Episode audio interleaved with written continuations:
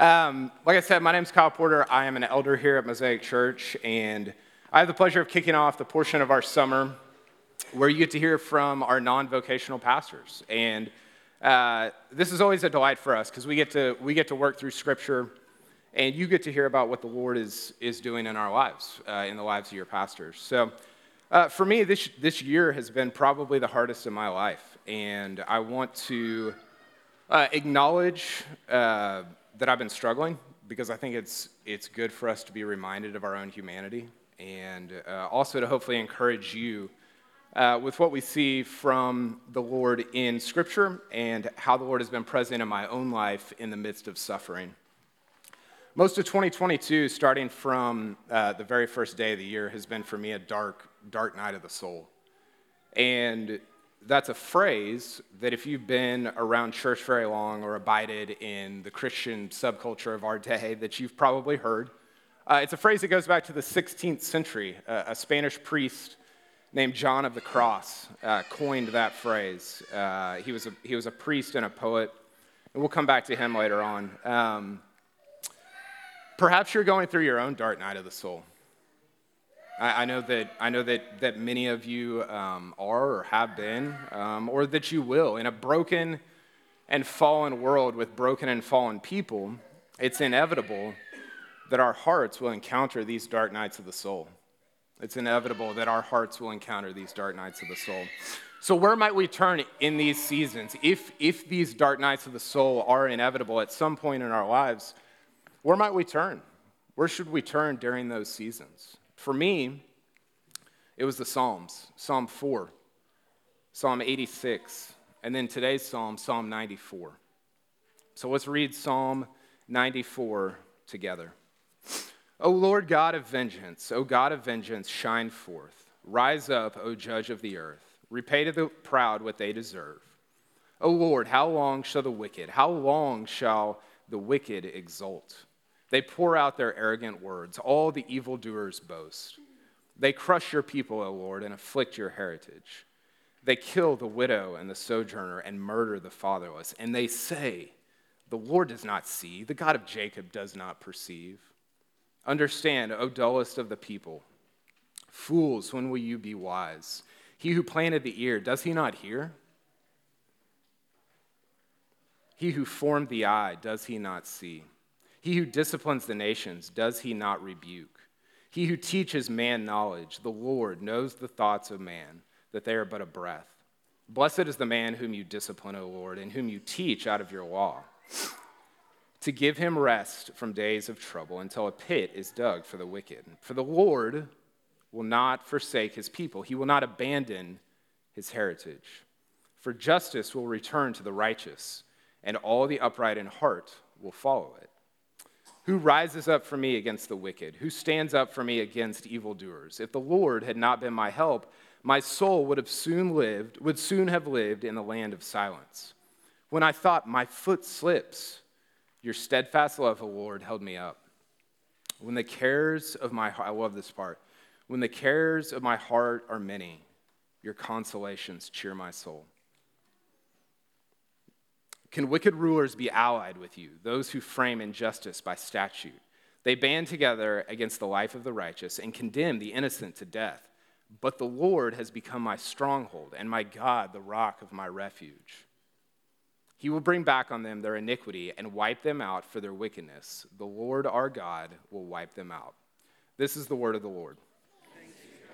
There's a lot to uh, dive into here in this psalm, and, and we'll get to all of it. But first, I want to give you, if, if you're taking notes, I want to just kind of frame what this sermon is about from Psalm 94 today. So, everything else in this sermon will uh, relate to and revolve around uh, this. So, if you're taking notes, write this down. Our singular hope is that God embraces us forever. Our singular hope is that God embraces us forever. The Psalms can often be looked at as the response by God's people to a, to a variety of dark nights of the soul. The content of every psalm seems to top the one that came before it in terms of difficulty, right? We see this as we read the Psalms. The people of God have fear, distrust, difficulty. And yet, we see the psalmist always return to the presence of the Lord as the safest and most joyful place to be. The people of God have problems. We've seen this throughout history, and we are, uh, we are not exempt from that. We have difficulties in our lives. We have dark nights of the soul. And though those problems look different in 2022 than they did in the day of the psalmist, the fundamental emotional state of God's people has not changed. We are fearful, we're anxious, we lack hope. Thank God we have the Psalms to turn to, to remind us of, of where our hope is to be. So, what is this particular psalm about? What is, what is Psalm 94 talking about?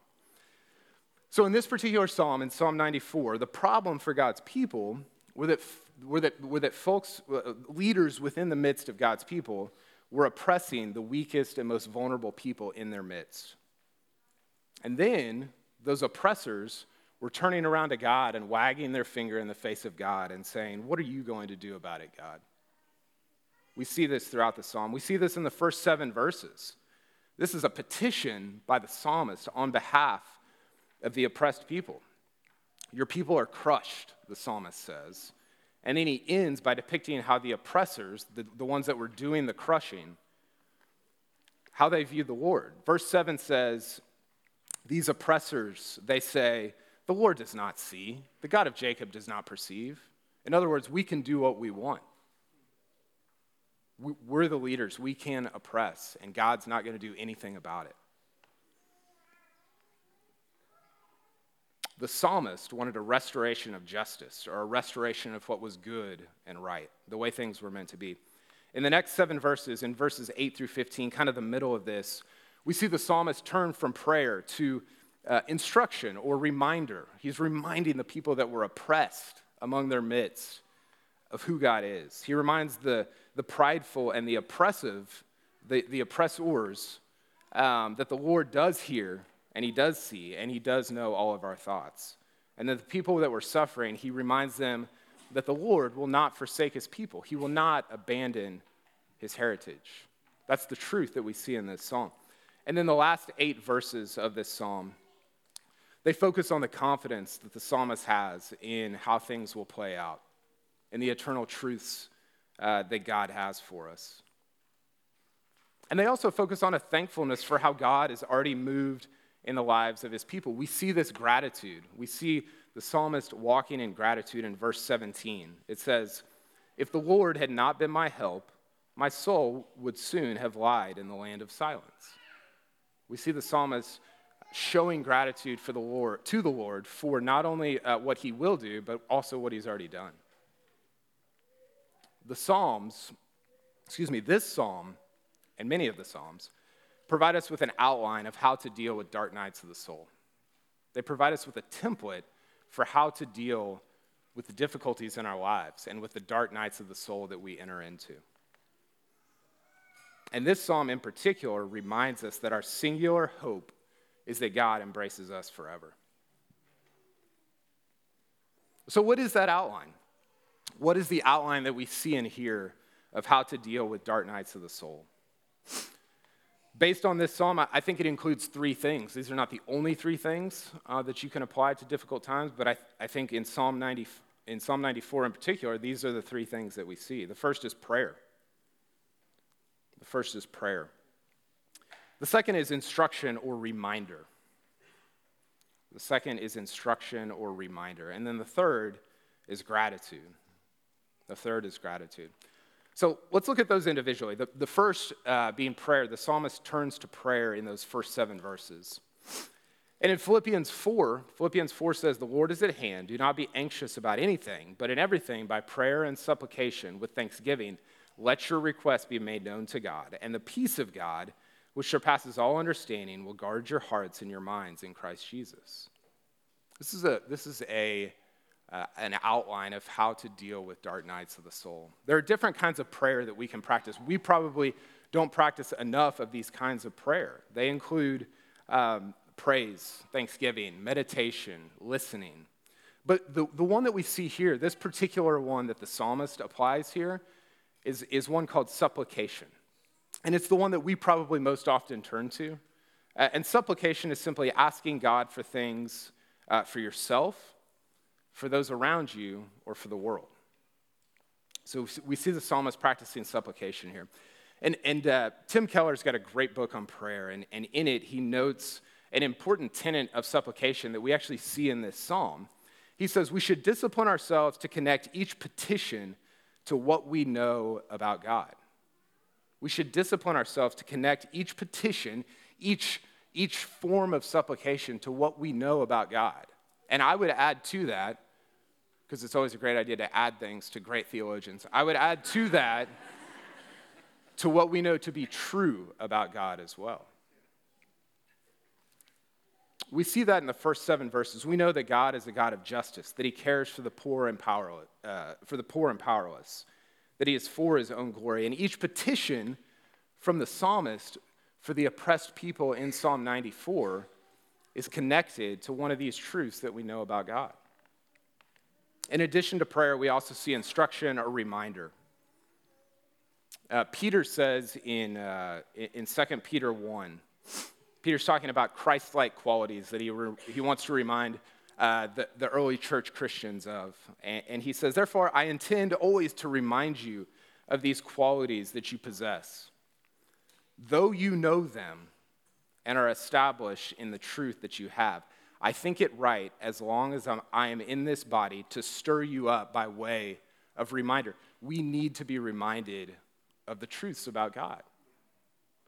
And we need to be reminded of what those truths mean for us as individuals. This is why we meet on Sundays, right? This is part of the gathering on Sundays. And it's why we're adamant about discipleship. I've talked up here and to many of you um, often about the people that I have in my life that remind me of God's truths. I need men and women in my life who daily remind me hey, this is what's true of God, uh, this is what's true about God, and because of that, here's what's true about you. We were not intended to do this alone. We need to be reminded by those around us of the truths of God.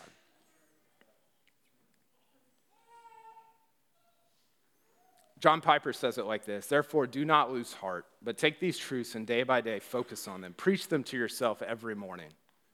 Get alone with God and preach his words into your mind until your heart sings with confidence that you are new and cared for. We need to be reminded of the truths of God. I want to note uh, verse 15, the psalmist in here says, Blessed is the man whom you discipline, O Lord, and whom you teach out of your law to give him rest from days of trouble until a pit is dug for the wicked. I think verse 15 is, is uh, excuse me, I think, um, sorry, that's not verse 15, that's verse 12 and 13. I think those are difficult verses because it talks about uh, discipline and transformation. That's something we're going to go. Um, we're going to go in depth on in Romans 8 later on this fall. I'll let Kyle preach through that. Um, but it's worth saying now that the, the origin of difficult things and hardship and dark nights of the soul, though, though, those, though the origin of those things is complex, God does not render those seasons fruitless. He uses them for good. I wanted to note that about verses 12 and 13. In addition to uh, prayer and instruction, we also need to walk in gratitude and trust of the Lord. This is what we see over the last eight verses. We see the psalmist humbly confess that without God, he is incapable of moving forward. But because of God, he can walk in confidence and strength. One commentary, I, I love this summation of Psalm 94. This commentary I read said, The sum of Psalm 94 is readiness to trust in and rely on Yahweh in the face of great unmanageable adversity. The psalm of Psalm 94 is readiness to trust in and rely on Yahweh in the face of great unmanageable adversity. Our singular hope is that God embraces us forever. I missed our first Mosaic gathering of this year. I got COVID on January 1. Happy New Year. Um, and my symptoms were probably like many of yours. They lasted a few days. Uh, body aches, I was tired, no appetite, couldn't get out of bed. Um, by the middle of the next week, I started feeling better, though. I, I started feeling more normal and, and more like myself. Um, however, as the days passed, I struggled to get all the way back to 100%. It, it, things, my health, um, it just kind of lingered. I just felt odd. Um, I had some lingering fatigue. My heart rate was kind of weird.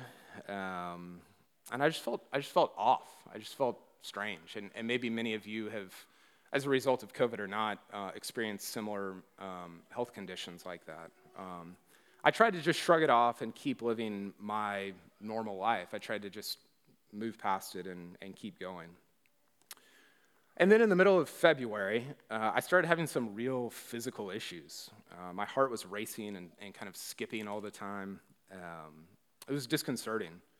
And then around this time, I started having uh, some panic attacks um, because of the physical debilitation. I had never experienced panic attacks before. I didn't uh, even really know what was happening, what they were. Um, my physical condition was affecting my mental and emotional health, and I was scared. I was scared.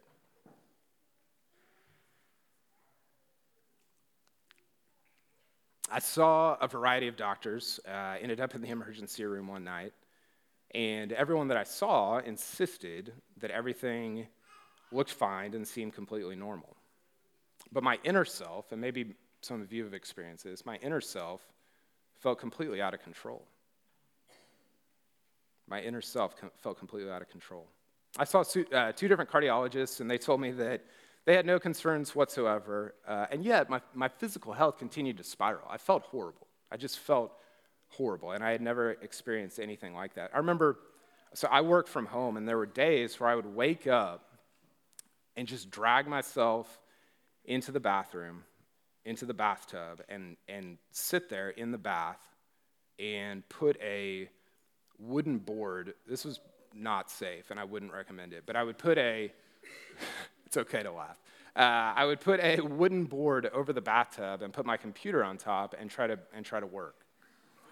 Again, not safe, not a great idea. Don't do it. Um, but that was emblematic of, of where I was at, of how I was feeling. I, I, I, couldn't, I couldn't live life. I barely felt like a human being. And this all sounds ridiculous to say out, out loud now, but every day I was convinced that, that, that I was going to die. And maybe some of you have been there as well. I know some of you have been there. I could still come to church and sort of function socially. Um, but at home, I, I would just collapse. And my primary thought in this season was, and I remember sharing this at our elder retreat in February. And I had so much sadness and sorrow over this thought. My, my primary thought was, I, I don't want my kids to grow up without a dad.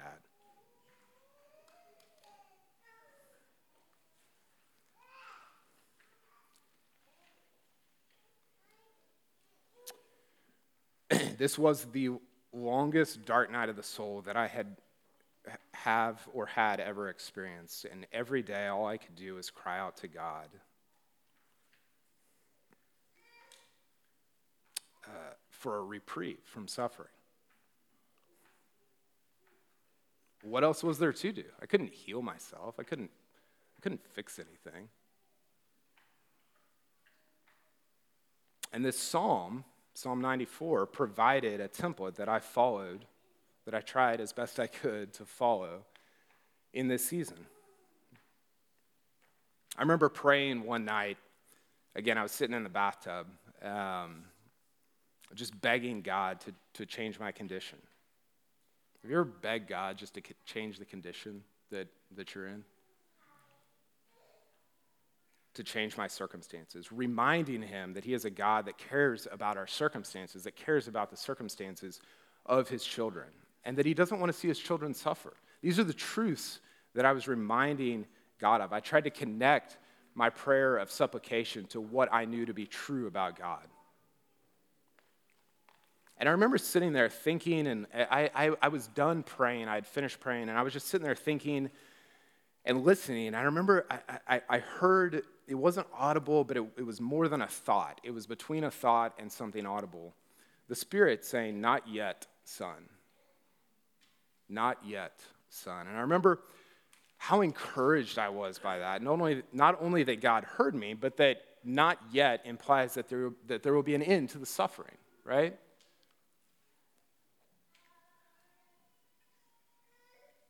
I was also encouraged uh, of the everlasting truth that I'm a son of God. Our singular hope is that God embraces us forever. I also got myself around people who instructed me and reminded me uh, of who God is. A better way to say this, maybe, is that they reminded me of truth. Brothers and sisters who reminded me of who God is and who I am in light of that.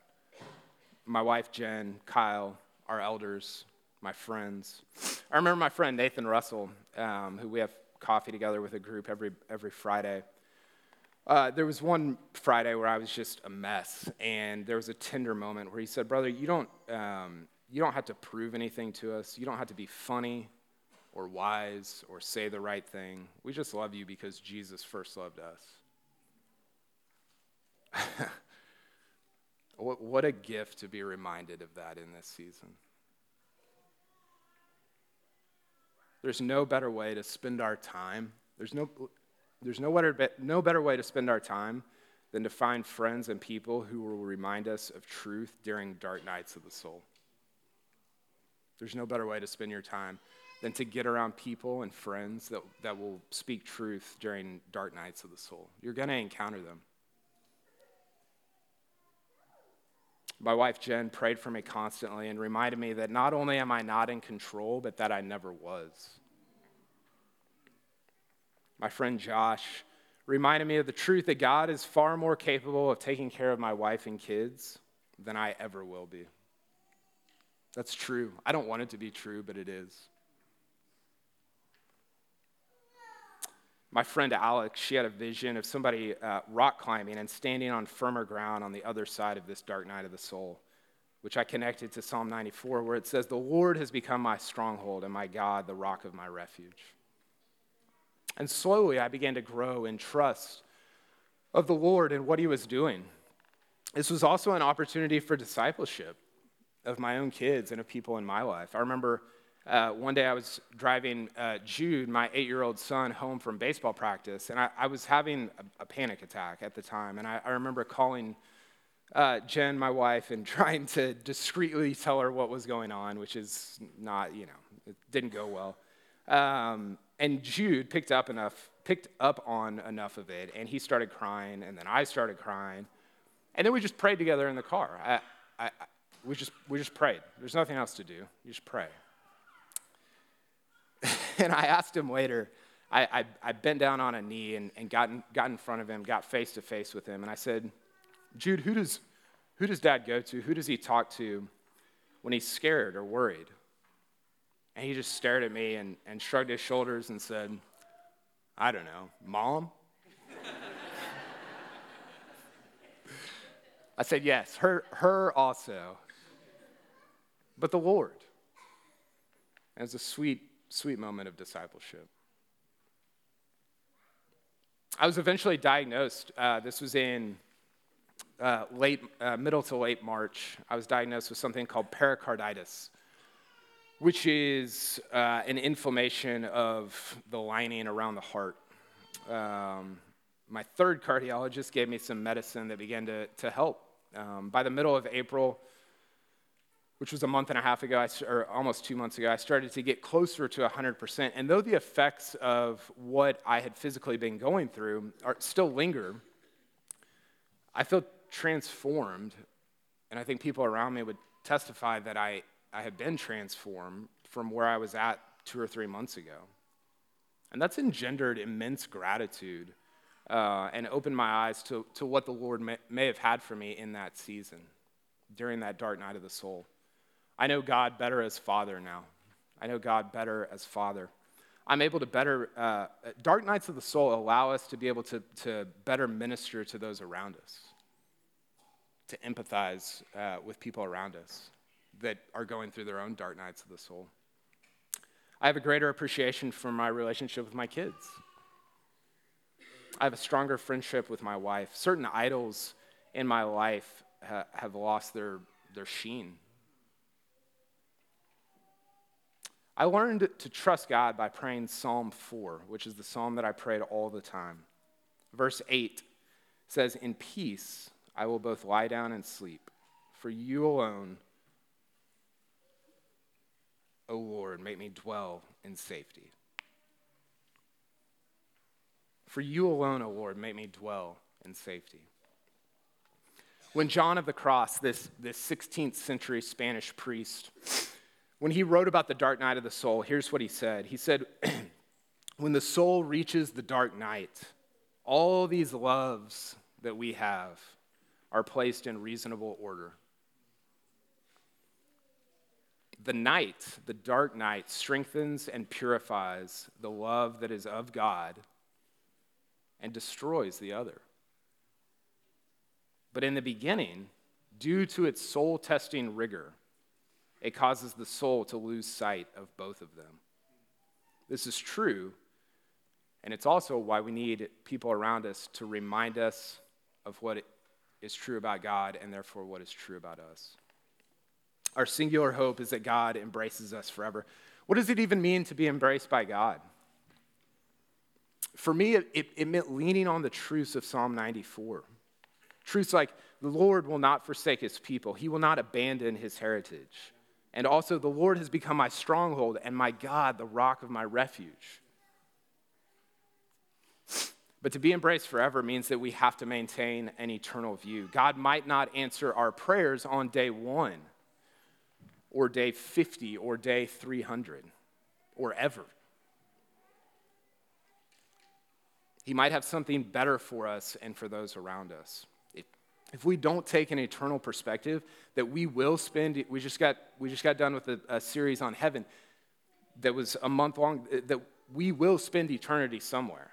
If we don't take that perspective then we might be tempted to start believing verse 7 where the oppressors say the lord does not see the god of jacob does not perceive. Have you ever been have you ever been tempted to, to think that?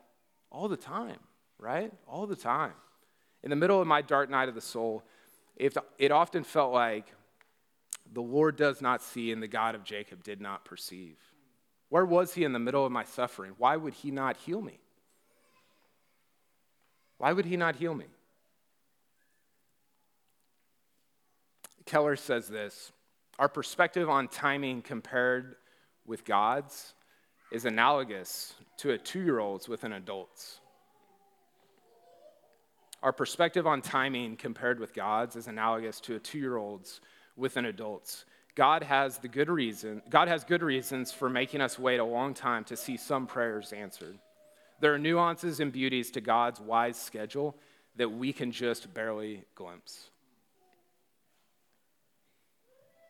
And if God had healed me straight away, I would not walk in as much gratitude as I, as I do right now. I would not be well, as well equipped to love and care for others who are going through their own dark night of the soul. But we also have to trust that God might never answer our particular prayer. I might die tomorrow. I might die next week. Something bad might happen to my friends or my spouse. And I have to trust that God is good, He does good, and as he says in Ephesians 1, he works all things according to the counsel of his will. And if his will is good, then I have to trust that. Being embraced forever means that we believe verse 15 from Psalm 94 when it says, listen to this, we're almost done. Verse 15 says, For justice will return to the righteous, and all the upright in heart will follow it. Justice will return to the righteous, and all the upright in heart will follow it. For us as believers, justice means being in the presence of the Lord forever. That's a, that's a promise right there that justice will return to the righteous. What is justice for us? It's what Jesus did on the cross, right? That's an eternal perspective that justice will return to the righteous. Our justice, uh, Jesus paid for on the cross, and we get eternity with God. We have to trust in life that our singular hope is that God embraces us forever, and this is, and this is our same singular hope in death as well.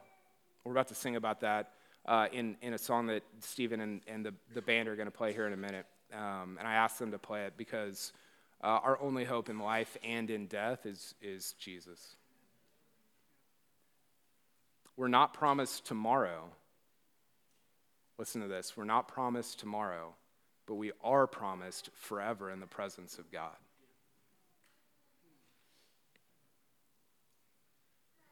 God brought me to a place where I trusted in his plan, even if that meant that I would die.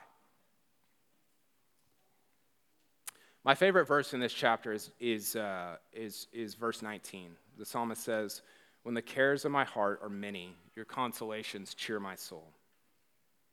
When the cares of my heart are many, your consolations cheer my soul. Are the cares of your heart many? I know they are. I know they are for me, and I know they are for you. I, have I've talked to many of you who are going through your own dark night of the soul. That's part of the reason I'm preaching on this, because I know that I'm not alone. And I want you to know that you're not alone either.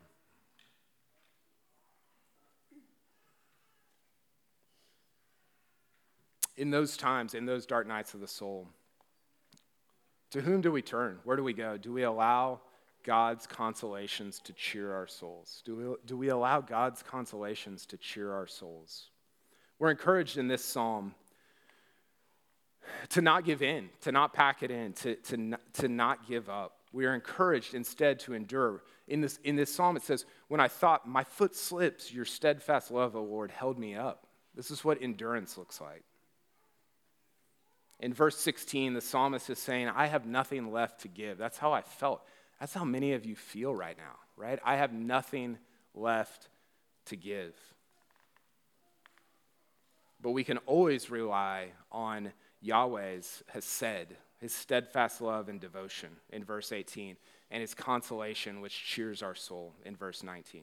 Our singular hope is that God embraces us forever. In the middle of all of this, Kyle uh, sent me a song uh, called, the song is called He Maketh No Mistake. And it was a buoy in this season for me. Uh, it's a reminder that God embraces us forever, even when we have experienced the dark night of the soul. And it's a fortress for when we find ourselves on the other side of these dark nights of, of the soul, readying for the next one. It's a continual wave of them as believers in our lives. And I'm going to read it. I, I actually want um, I'm going to read part of it, and I would actually love for you to just, just close your eyes and, and bow your head, and I want to I want to read it over you, and I want you to meditate on uh, the truth of, of, of God's word, which is that He's good, and that He and that He hears you, and that He loves you, and that He's there. And then I'll pray for us, and, and, and we'll end today. My Father's way may twist and turn, my heart may throb and ache, but in my soul I'm glad I know he maketh no mistake. My cherished plan may go astray, my hope may fade away, but still I'll trust in my Lord to lead, for he does know the way. Though night be dark and it may seem that day will never break, I'll pin my faith, my all in him. He maketh no mistake. Lord, thank you that you are uh, with us in dark nights of the soul. We confess that we do not we do not want to go through them, uh, but we recognize uh, your goodness in them that not only do you teach us uh, who you are in the middle of dark nights of the soul, but you remind us that our hope is not uh, in earth, it's in eternity. Thank you for reminding us of that. I pray that you would uh, be a stronghold for the people of Mosaic, myself, and anyone else uh, that is going through a dark night of the soul. I pray that you would be a stronghold, that we would not turn to things that we know will not help us, but that we would turn to you and that you would uh, remind us that uh, our singular hope is that you embrace us forever. Tomorrow and Tuesday and Wednesday, but also every day after that into eternity. Thank you for that embrace. Uh, and thank you um, for the people of Mosaic. And may we, Lord, may we, may we be reminded as we go into this, this next week to speak truth to one another, to disciple one another, to remind each other uh, of the truths of God, and to encourage each other with them. In Jesus' name I pray. Amen.